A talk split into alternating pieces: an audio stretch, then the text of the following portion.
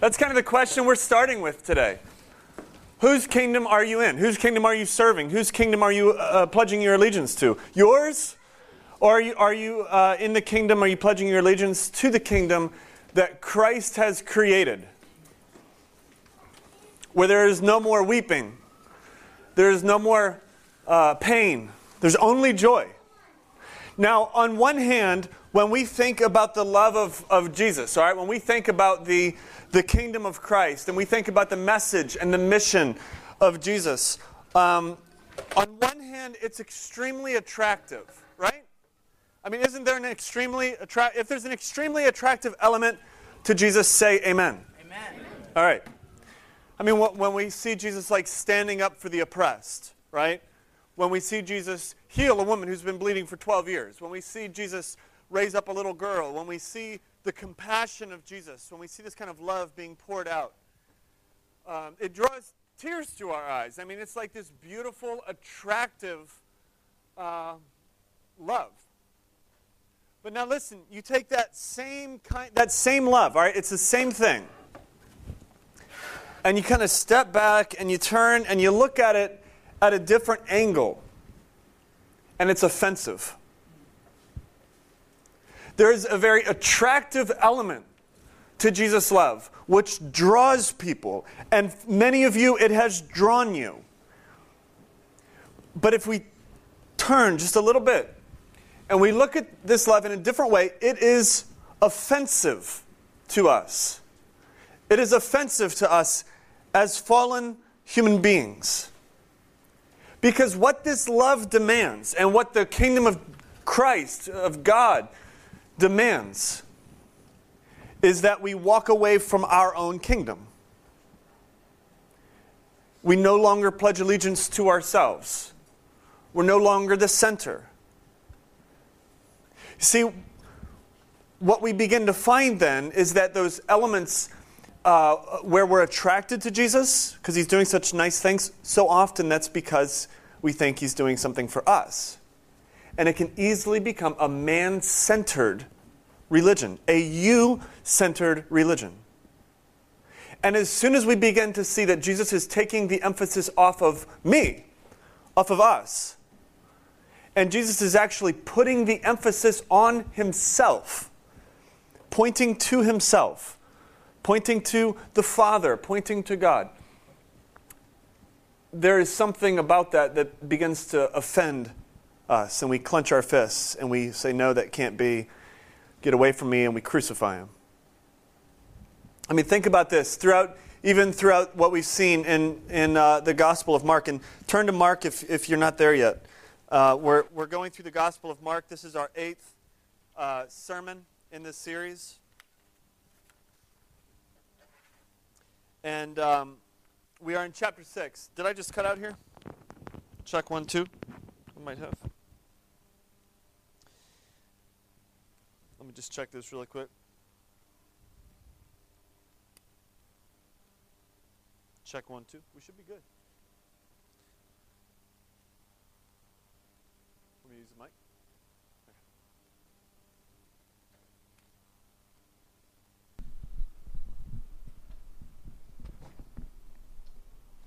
Sorry about that. It's the devil, right? He's trying to keep us from what we're doing. Um, all right, turn turn to Mark chapter six.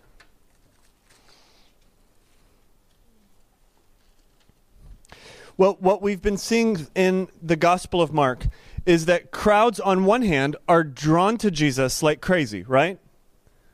I mean, we've seen these crowds come around him. He's got a lot of fans, like the celebrity status, to the point where he's about to be crushed. They go across the sea, all that kind of fun stuff. And at the same time, all right, so crowds are drawn, crowds are, they like Jesus. We want to be around him. There's something attractive about him. And at the same time, and what we're going to begin to see here in chapter 6, and we're going to also drop back to chapter 5 a little bit today, what we're, what we're beginning to see is the same Jesus, all right? Often the same crowds, the same people, the same culture, and the same Jesus who attracts people also repels people. And we're going to see this Jesus uh, become rejected. He came to his own, and his own what? Did not receive him. So let's uh, let's dive into chapter six, and, uh, and and I want you to, as we as we talk about this, what I want you to do is a- answer this question: um, Do you love Jesus? And it's a question that like we typically answer very quickly and easily. Do you love God? Um, you, you know, you ask anybody to tell them about their relationship with God, and the first thing they'll say typically is, "Well, I love God." Do you? Really? Are you sure? Um, do you love God? And you can know if you love God based on how much you love Jesus. Do you love Jesus? Do you follow him? Are you ob- obedient to him? Are you pledging your allegiance to him? So here we go. Let me pray first actually before we before we get in to chapter 6. God, I, I do ask that as we come into these scriptures right here, uh, that we um, recognize that they are your word for us, uh, that you have given them to us as a gift uh, so we can know you, so we can know your character, so we can know your love, uh, so we can know your anger, so we can know your grace. And God, as we uh, read this story today where we see crowds uh, actually reject you in the flesh. If there is any place in our heart that is rejecting you, if there's any darkness there, I ask that you do us a favor and show that to us. Let us see where we're falling short. And God, if it's uh, uh, if it would please you, we ask that you uh, convict us in that way, draw us to you, save us. It's in Jesus' name. And everybody said, Amen. All right, Mark chapter 6, verses. I'm going to read the first six verses again here. He went away from there and, and came to his hometown, and his disciples followed him. So, where did he go? I want everybody to get that. His hometown, right? Just make sure you're listening. And on the Sabbath, he began to teach in the synagogue, and many who heard him were astonished, saying, Where did this man get these things? What is the wisdom given to him? How are such mighty works done by his hands? Is this not the carpenter? the son of Mary and the brother of James and Joseph and Judas and Simon? Are not his sisters here with us? And they took offense at him. And Jesus said to them, A prophet is not without honor except in his, home, his hometown and among his relatives and in his own household.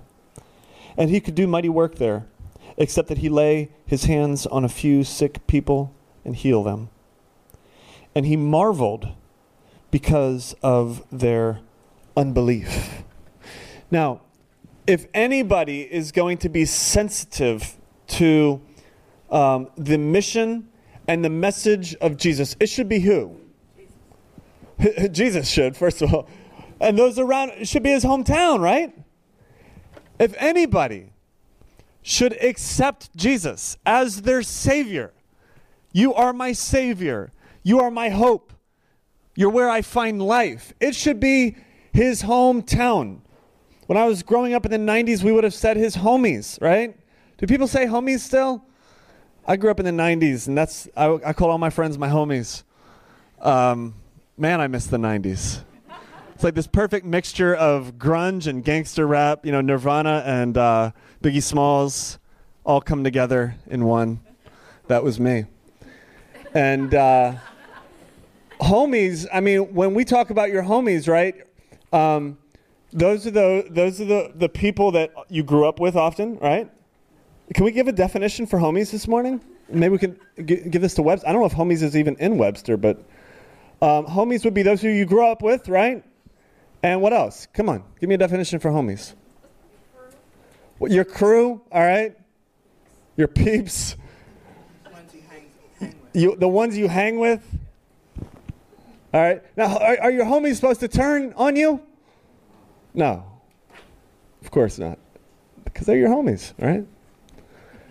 Um, Jesus went to his homies. All right, no, seriously, he went he went to his hometown. Now, Nazareth had about 500 people living there. All right, it wasn't like this big metropolis. It was this tiny little town. And these are people who saw Jesus grow up. All right, they saw him running around with diapers and uh, uh, playing in a little bouncy chair and whatever they did back in the day. You know, uh, playing with Tonka trucks, maybe. Um, or uh, some of these people were his friends growing up. They, they played with him growing up. They hit jumps with their bicycles and all that kind of stuff. Like these, these are his people.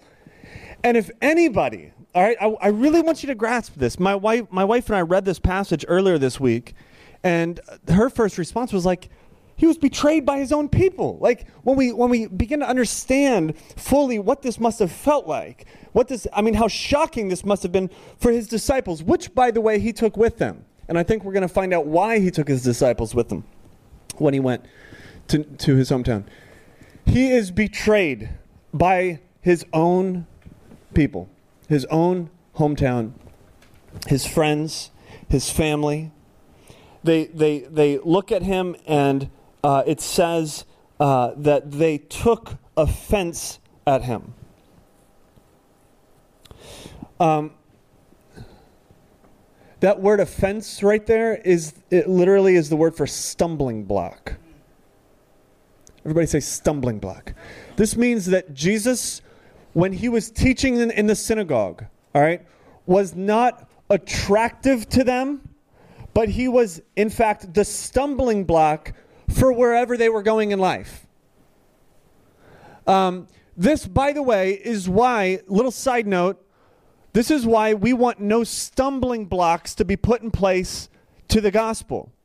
This is why we, we whatever it is, like when we think about how we do things with church and how as, as, we, as we start this church and as we go forward and start other churches and as we minister in the city, to make sure that there are no other stumbling blocks that we're putting in place, right? If culture is a stumbling block, then we change it. If some music is a stumbling block, then we change it. If some dress is a stumbling block, then we like we don't want stumbling blocks put in place to Jesus because Jesus is a stumbling block. Jesus is the stumbling block to the gospel. When you hit him, you have to make a decision. It's not easy anymore. And, and so Jesus now uh, is not attractive to these people. He's not drawing them, but he's actually a stumbling block. I want you to turn to 1 Peter really quick. 1 Peter chapter 2, um, Peter talks about stumbling blocks. Uh, let me start with verse 1 actually. So put away all malice and all deceit and hypocrisy and envy and all slander. Like newborn infants, long for the, the pure spiritual milk. Do you long for the pure spiritual milk? Just a question I want to throw out there. Think about that. Do you long for that? Like, do you long for this, this kind of nurturing that you can, you can find only through the scriptures and in Christ? Um, that it may grow up into salvation, uh, if indeed you have tasted that the Lord is good. As you come to him, a living stone, rejected by men, but in the sight of God chosen and precious. He was in the world, he came to his own, his own didn't receive him, right? Rejected by his own, rejected by men. You yourselves, like living stones, are being built up as a spiritual house to be a holy priesthood, to offer spiritual sacrifices acceptable to God through Jesus Christ. For it stands in Scripture Behold, I am laying a, in Zion a stone, a cornerstone chosen and precious, and whoever believes in him will not be put to shame. So the honor is for you who believe. But for those who do not believe, the stone that the builders rejected has become the cornerstone, and a stone of stumbling and a rock of offense. They stumble because they disobey the word as they were destined to do. So the picture then that we get here in Peter is that there is there are all of these stones laying around and the builders are building this this house if you would with these stones and they reject this one stone and the picture we're getting here is, is now God's coming through and building his own house. And the stone that was rejected by the builders is what? The cornerstone. It's the foundation. And that stone now is, is for the builder, for those who rejected it, that stone is merely an offense. It's, it's, it's, a, um, it's a stumbling block. They stumble over it. And so Jesus then, and I, I, want us to understand this because if we're going to talk about Jesus in this series and talk about how this everything we do is about pointing to Christ and giving Christ the glory, we have to understand that that for many Jesus is a stumbling block. He is offensive. Um, in Luke, Luke's account of the same story that we're in right here, where he's rejected in his hometown. In, in Luke's account, he goes into a little more detail. And Luke, Luke says that Jesus walked into the synagogue. This is in, in his hometown of Nazareth. He walked into the synagogue, and, he, and the scroll was handed to him. He opens up the scroll, and he goes to Isaiah chapter 61. And he reads verses 1 and 2 of Isaiah 61. Let me read that for you. Just listen. The Spirit of the Lord God is upon me. This is what Jesus is reading in the synagogue. The Spirit of the Lord God is upon me, because the Lord has anointed me to bring good news to the poor. He has sent me to bind up the brokenhearted, to proclaim liberty to the captives, and the opening of the prison to those who are bound, to proclaim the year of the Lord's favor and the day of vengeance of our God, to comfort all who mourn. And then he closes the scroll, and this is what he says He says, Today this scripture has been fulfilled in your hearing. Now, on one hand, we hear that, and we're like, bind up the brokenhearted, good news to the poor. On one hand, we hear this, the scripture's been fulfilled, and we're like, yes, right? There's something that's like attractive about that. That's good. On the other hand, we, we step back and we turn and we look at it a different way, and if we could hear it through the lens of first century hearers who, who know what Isaiah was talking about and talking about this, this is pro, uh, uh, prophetic messianic literature right here and so, as Jesus is reading this, and as he says, today, right now, um, this is being fulfilled in front of you, Jesus is completely taking this messianic literature and he's pointing directly to himself. My kingdom. It's a statement of divinity, it's a statement of kingship. It's a statement that, that, that screams, I am the Messiah. And at this point, this offends a lot of people. Because if he's king, you got to understand this. If he's king, then he demands everything I am. If he's king, if he's Lord, if he's Messiah, then he demands every bit of my worship, every bit of my, my being, everything, everything that I own, my money, my time. He demands all of it. If, if this really is pointing to him. And I think they found it easier to just simply say, get away. Get away. In one of the accounts of this story, he's, they actually try to kill him. They get violent. And we've seen this already in Mark. I mean, we've seen how, how Jesus has become sort of this. Um, He's fulfilling this statement in Isaiah to bring good news to the poor. We saw that last week, even with this woman who's been bleeding for 12 years. I mean, poverty beyond our imagination. Seriously, like literally, good news for this lady. Good news for the poor. To bind the brokenhearted and proclaim liberty to the captives, the opening of prison to those who are bound. Remember what Jesus said about himself in that short parable we read about seven weeks ago?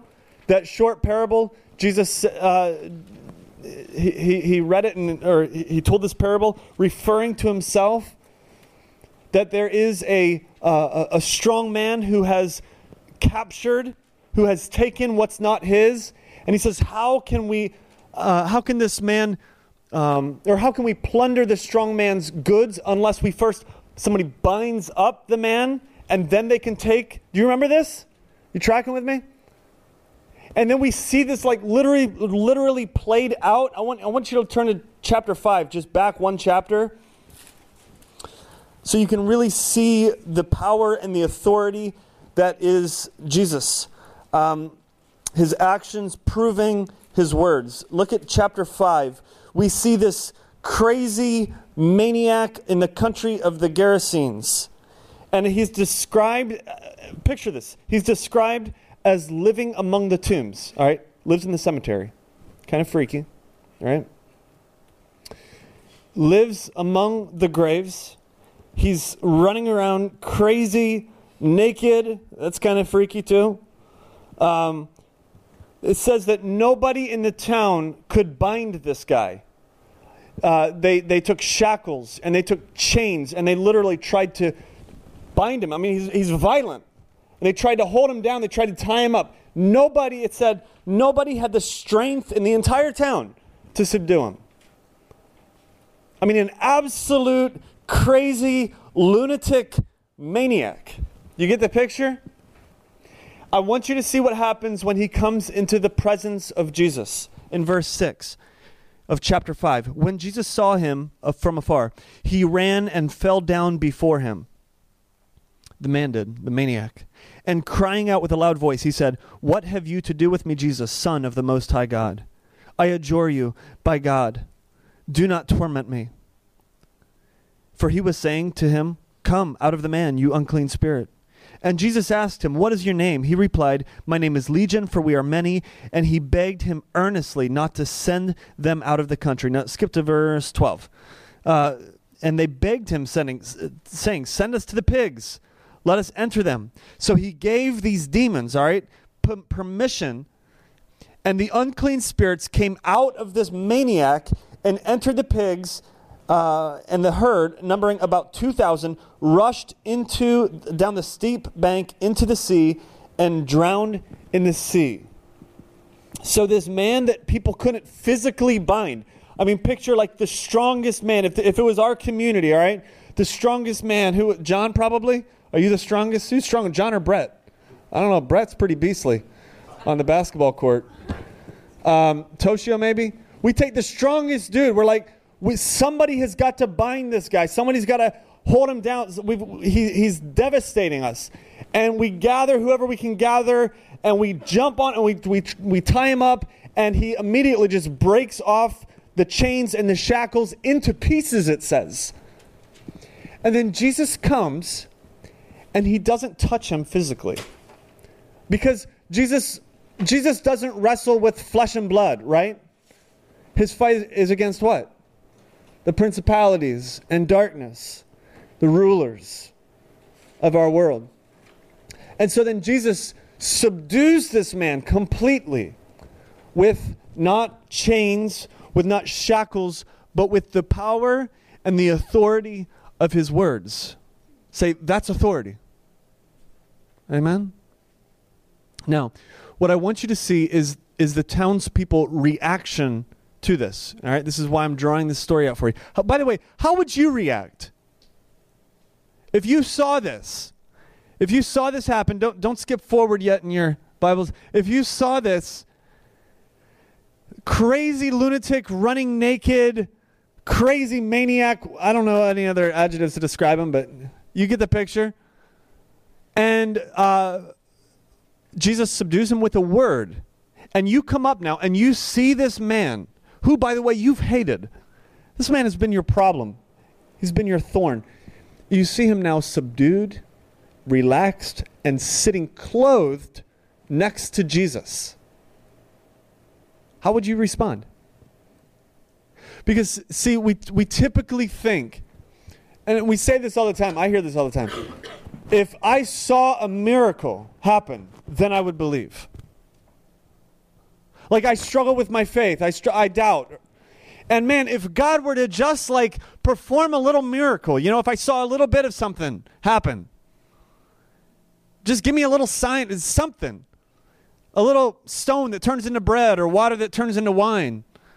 Give me a little something, and then I would like for sure believe. I would really believe then. I hear people say that all the time. Actually, an atheist told that to me uh, once, and I was. She was like, look, if, if right now, um, if, if something happened and like God just made something appear, then I would believe. I believe every word that you're telling me. I believe every word that the Bible says if I saw a miracle. And I looked at her, and this was my response. I was like, no, you wouldn't. You wouldn't believe. As a matter of fact, it would probably be more of a stumbling block to you if that happened. Because, see, all through the scriptures, we see people in the presence of Jesus watching phenomenal things happen. All right? A crazy man subdued by the word, and then 2,000 pigs running into the sea. All right? Him coming in and preaching with authority that they've never heard before, and proving his authority in his teaching through healing.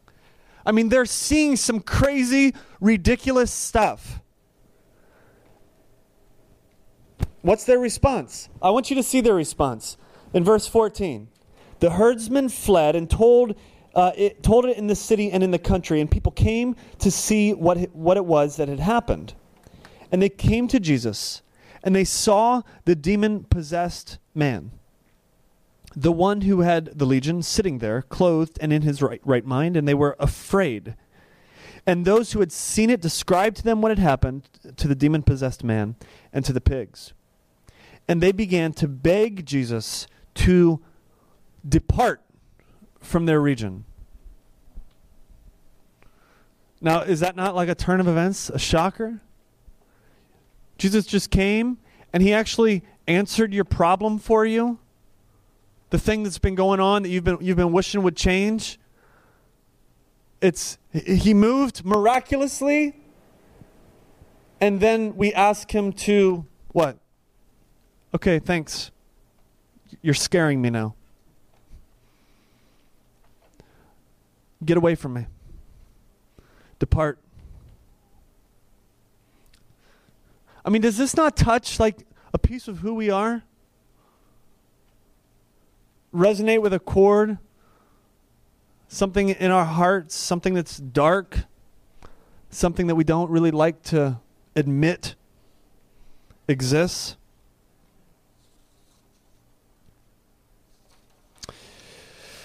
Um, the townspeople get away. The people in Jesus' own hometown at the synagogue preaching with authority, pointing to himself, and they say, Get away, you're an offense to us, you're a stumbling, like, get away.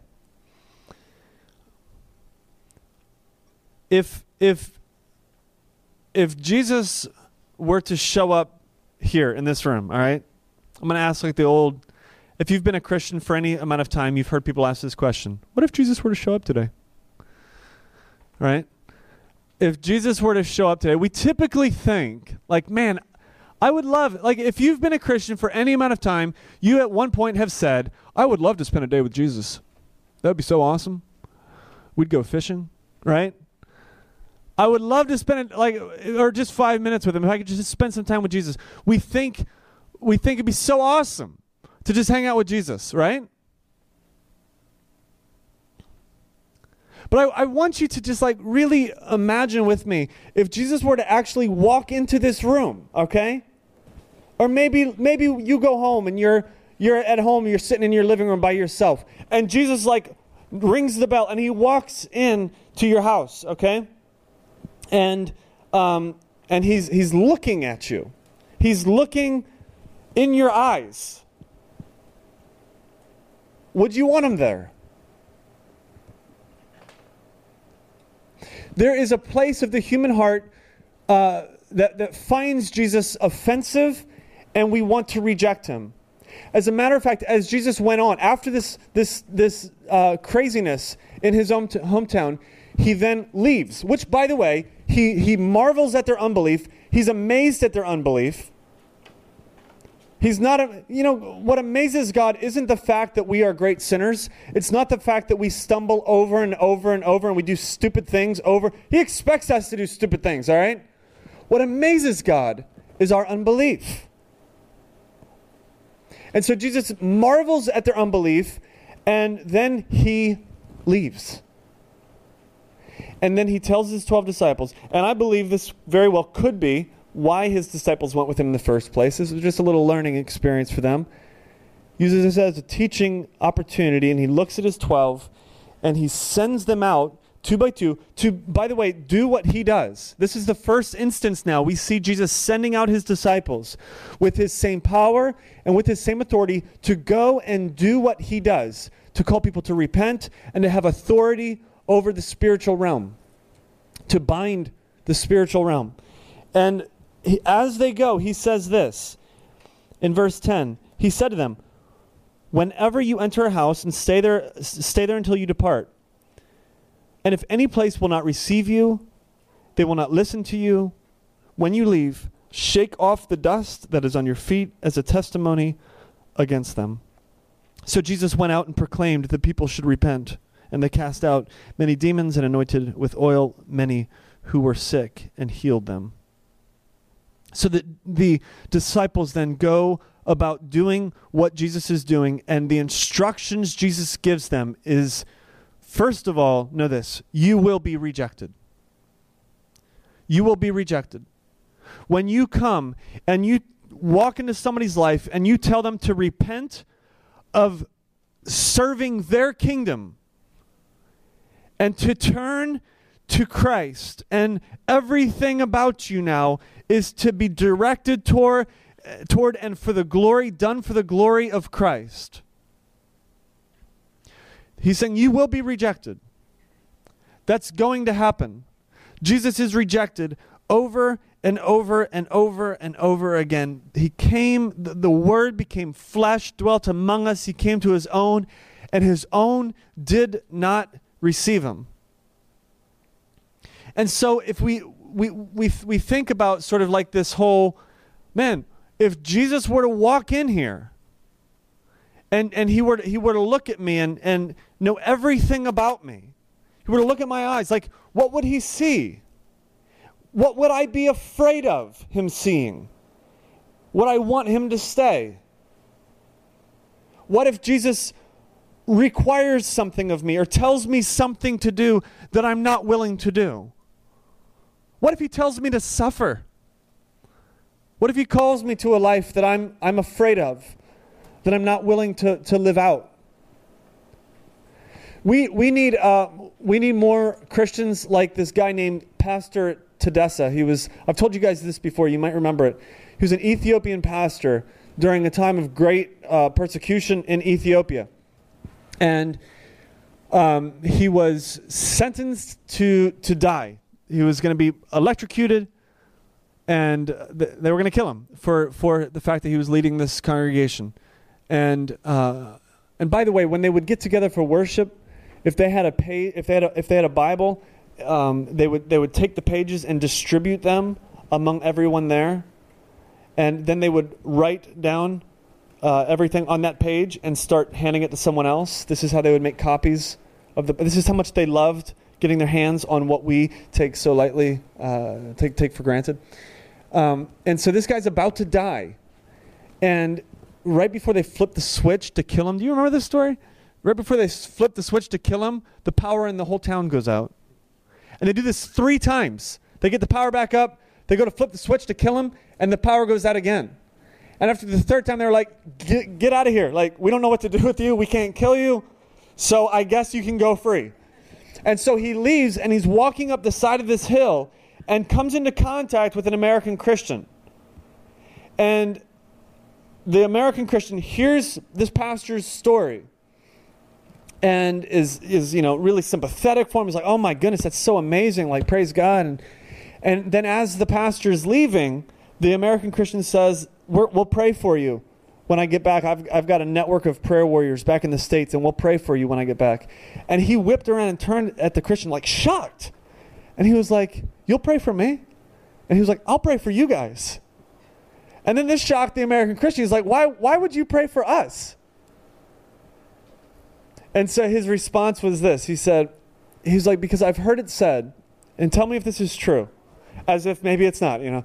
He said, I've, I've heard it said that in America, there are Christians who have multiple copies of the Bible, and they often will go an entire week without reading it. And the, the American Christian was like, yeah, that's actually true. And then he said, I've also heard it said that in America you'll have churches all over the place, like on every every corner there's churches all over. And he said they're good churches that people can go to. But I've heard that on a sunny day, if it's nice out, Christians will often opt to go for a picnic instead of going to church. Or if they're tired, they're tired, they will sleep instead of go to church. And he's like, that's actually true. Like it, this, this pastor in Ethiopia, he couldn't fathom, he couldn't fathom this because for him, for him, if you have um, moved from your kingdom into the kingdom of Christ, he has completely consumed you. And things like the scriptures, I mean, this is where we get to know God. If, um, if we were to go to God, if you were to have a direct conversation with God, which by the way you can, and you were to ask God, like, give me something cool, like, give me an authority or give me a human to tell me something really cool, you know, he would be like, I've given you everything you need right here. I've given you the Bible. So we've got God's very word preserved for us. Everything we need to know about God is right here. Um, this pastor in Ethiopia takes that seriously. We have direct access to God through prayer. We can intercess for each other. We, we, can, we can pray for, we can, we can talk, we can find comfort in, in prayer. This pastor takes that seriously. We can come together as a body and fellowship together and worship together and encourage each other towards growth. And in this culture, they would take every single opportunity they can to do that. And they can't fathom how it's so easy over here and how we just take it so lightly. And so then I, I, I ask uh, uh, again, like, when, when we think about our spiritual lives, when we think about, like, you know, uh, you, you, might even say, like, well, yeah, I, I love Jesus and I get him, but I'm just like, I don't know, I'm going through a dry time or I'm, uh, just just struggling with some things in, in life. I've got uh, some some. I'm really busy lately. You know, got got a lot of things going on, so I just haven't had much time to set aside to really. It's like I think this pastor would look at you and just start laughing. You know, like, are you serious? Like, it's not about just setting aside a little bit of time here and there and just making sure you get your, your QT in, as we called it back when I was your quiet time, right? Um, that's what I, and, never mind. Um, But Jesus is, Jesus is to be everything, everything for us. And listen, I want you to hear this. If he's not everything for you, then he's nothing for you. There is no middle ground. If you are apathetic toward Christ, then there is rejection happening somewhere in your heart. Let me, let me read this if you don't believe me. Revelations chapter 3, verse 16 and 17.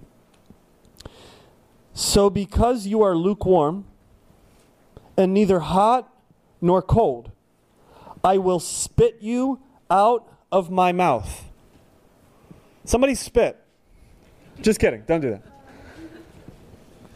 Uh, spitting out of your mouth, Jesus spitting us out of his mouth, that doesn't sound like a very nice thing, does it? I mean, do you want does anybody want to be spit out of Jesus' mouth? Spit is not something that you treasure. And Jesus is saying, if you are lukewarm, like you're kind of on the fence, like you kind of got me, but you kind of don't, you're kind of apathetic, you're kind of busy in life, and you're not really excited about me anymore, like what he's saying, this is the challenge that I want to sit, want you guys to sit with this morning. I will spit you out of my mouth. You've rejected me.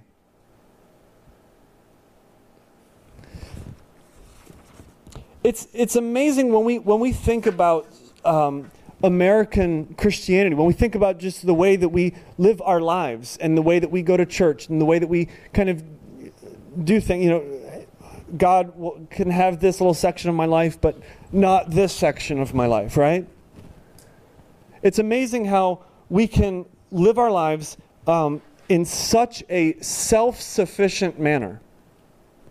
Meaning, we can wake up in the morning, um, brush our teeth, go to work, come home, um, eat dinner, pay a couple bills, do a couple chores around the house, go to bed, and not once rely on Christ. Not once think about Jesus. Not once, not like have our minds di- directed toward the fact that we are serving his kingdom in every breath that I take, every action that I do, everything that I'm doing today is to bring him, it's to, it's to reflect who he is. It's to show the world his glory. It's to make him famous. Like that doesn't even cross our minds, like day after day after day after day. I mean, does, doesn't that shock you? And I, am talking as a brother here. I'm not talking as one who's like conquered everything. I'm one of you on this, all right? But we've got to understand that as that might shock us, as we really consider our lives, as that shocks us, it also shocks God. He marvels at our unbelief. How can, how can He be our Savior and then we take Him so lightly? We, we, just, we just go about our day. We go, you know, we're good to go when we die. We're, we don't have to worry, you know, whatever. And we just live our lives like anybody else would live their lives. God marvels at that. How can you have such little belief? Jesus goes to his hometown. They see the, the miracles, they, they hear his preaching, they watch him even lay hands. I mean, it says he lays hands on people and he heals people. They, they, they see this.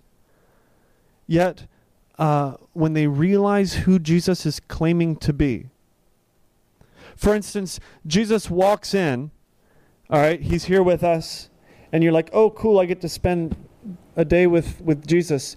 And in our minds, we're think, what we're thinking is, uh, the Jesus that is sort of my buddy and um, uh, will do life on my terms. Will kind of come along with me, and when I need a little something, he'll he'll hook me up. But when we realize that Jesus comes in and he looks us in the eye, and by the way, he knows every little secret that we hold, right? He knows our apathetic spirit. He knows um, how we've been saved and then we trample over that, right? We trample over the blood and the cross. We don't care. He knows that he, as he's looking at us. And then he's, he's calling us now to repent. He's calling us to fall on our knees and say, okay, my kingdom is over. I'm done serving my kingdom. I'm done living as if I'm the center. And everything now is going to be directed toward you. It's repentance. It's moving from one kingdom to the other kingdom, and you are now my Lord. When we realize that, do we fall on our knees? Or do we politely say, Can you come back another time? Because I've got this thing over here, and if you actually come, if I, if I kind of let you in, you're actually going to be a stumbling block for me to get where I'm going. I've got this stuff over here. And that's really where I want to hang out right now. And if I let you too close into my life, if I realize God is with me, the creator of this universe is here, and He's demanding every bit of me, He's going to be a stumbling block for, for who I actually want to be, want to become, or want. St. Augustine said that there are two there are only two kind of loves in all of this world. Like not just he's not just talking about like Christians or um, interpretation. He says out of the entire world, when you look at every single person, he says there are two kinds of loves. Um, the the first way to love is to love God, period, completely. The second way to love is to love other things. You can either love God, period, or you can love other things. And so, is Jesus then a stumbling block to you? Or are you like this maniac? Which, by the way, out of, out of all, all these stories we've been talking to this morning, the one person that we see come to Christ and repent. I want, I want you to see this. Go back to me with me to chapter 5. Look at well look what happens with the maniac. as he was getting into the boat, the man who had been possessed, the maniac, the crazy dude with demons, he begged him that he might be with him. And he did not permit him, but he said, Go home to your friends and tell them how much the Lord has done for you and how he has had mercy on you. And he went away and he began to proclaim in, in the Decapolis how much Jesus had done for, for him. And everyone marveled. This maniac knew rejection. He knew what it was like to not be wanted.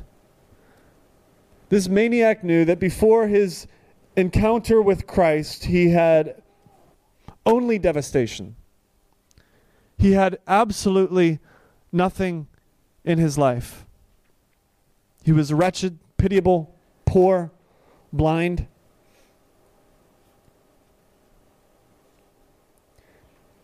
And see, Jesus, Jesus doesn't want, he doesn't want you to just be his homeboy, all right? Jesus wants the maniac. We, we have to recognize, you know, the painter Rembrandt, you know Rembrandt? When he painted the, the crucifixion, he actually painted himself into the crucifixion. Because, see, when, when we recognize the rejection that we see here in the Bible, when people start to reject Him, and then finally, we're going to see in some weeks, we're going to see the rejection which, which kills Jesus, puts him on the cross. What Rembrandt, Rembrandt believed, which is true, is that it wasn't just the religious leaders that rejected Jesus and killed him, but it was every one of us. It was every one of us. And so then to recognize that we have had nothing, that we are nothing, that we are naked, crazy, pitiable, like, like the maniac. And that because of our rejection, our sin has placed Jesus on the cross. That's what Jesus wants. And then we can recognize, and when we recognize that, recognize that, we realize that we don't want to just be his homeboy, but we want to be the maniac who's been saved by grace, who had nothing before Christ. All of my good things that I've done were nothing, they were waste before I met Jesus. All of my aspirations all of my pride, everything that I was working for, it didn't make sense in light of all of eternity until I met Jesus. He has completely transformed me in, in, in every way. And what we begin to recognize is this is that we are actually, in fact, in the presence of God right now. God is here. As Brother Lawrence said, God is closer to you than you are aware of. He knows you more than you know yourself.